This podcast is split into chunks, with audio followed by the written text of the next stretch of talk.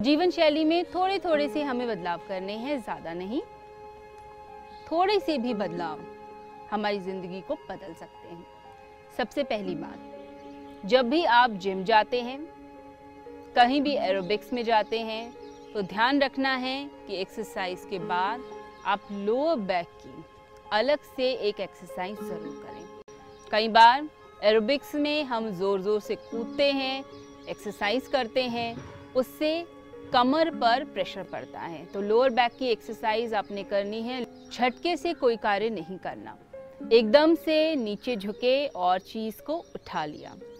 जैसे कई बार बच्चा खेलता हुआ आता है और आप एकदम से गोदी में उठा लेते हैं तो उसकी वजह से कमर पे झटका आ जाता है और दर्द बहुत दिन तक रहता है। तो ध्यान रखें, झटके से कोई चीज़ ना करें। झटके से जब भी करेंगे, कमर पे दर्द शुरू हो जाएगा। साथ ही जब आप जूते भी पहन रहे हैं लेसेस बंद कर रहे हैं। तो पूरी तरह झुककर नहीं, टेबल पर रख कर फिर आराम से पहने। बहुत ज़्यादा झुककर करने से और एकदम करने से उससे भी दिक्कतें आती हैं। इसके साथ साथ वज़न को अपना घटाने की शुरुआत कीजिए। ज़्यादा वज़न भी कमर पर प्रेशर लेकर आता है। लोअर बैक में दर्द होता है।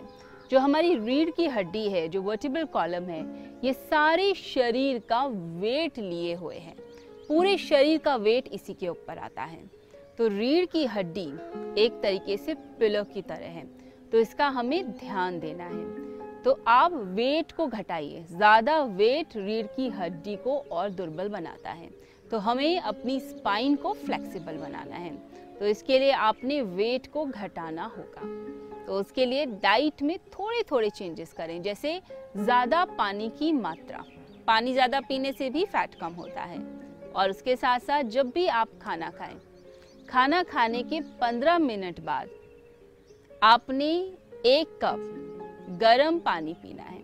उससे आपका वेट आसानी से घटेगा। कई बार बहुत ज़्यादा वेट होता है और वज़न घटाना मुश्किल होता है। आपसे बहुत सारे योगासन भी नहीं हो पाते।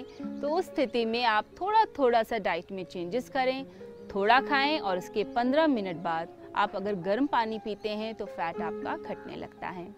साथ ही साथ अपनी कैलोरीज को रिस्ट्रिक्ट कीजिए। लिमिटेड खाना खाएँ।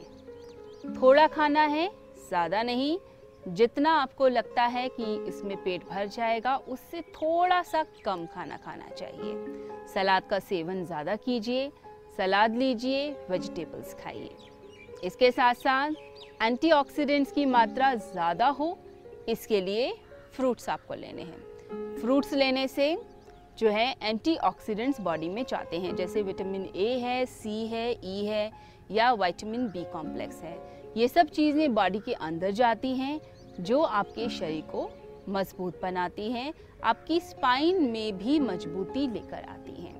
तो यह चीज़ें हमें ध्यान रखनी है। साथ ही साथ बहुत ठंडी चीज़ें भी नहीं खानी, जैसे दही है, ये सब चीज़ें ना लें। थोड़े थोड़े से परिवर्तन कीजिए और आप पाएँगे कि आपका शरीर निरोगी हो रहा है और आप स्वस्थ हो रहे हैं। जीवन साधना। क्या नकारात्मक विचारों को मन में आने ही न दें?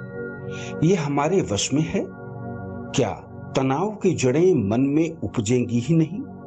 अगर निरंतर ध्यान साधना को जीवन में शामिल कर लिया जाए, आध्यात्मिक जगत में परमात्मा की अनुभूति के साथ, क्या सांसारिक जगत में भी प्रसन्नता, सफलता, संबंधों में आत्मीयता, धन, ऐश्वर्य का सपना सच करती है नव जीवन साधना? तो इसका जवाब है हाँ इस कल्पना को साकार रूप देने का संकल्प है। गुरुवर श्री सुधांशु जी महाराज व श्रद्धेया अर्चिका दीदी द्वारा।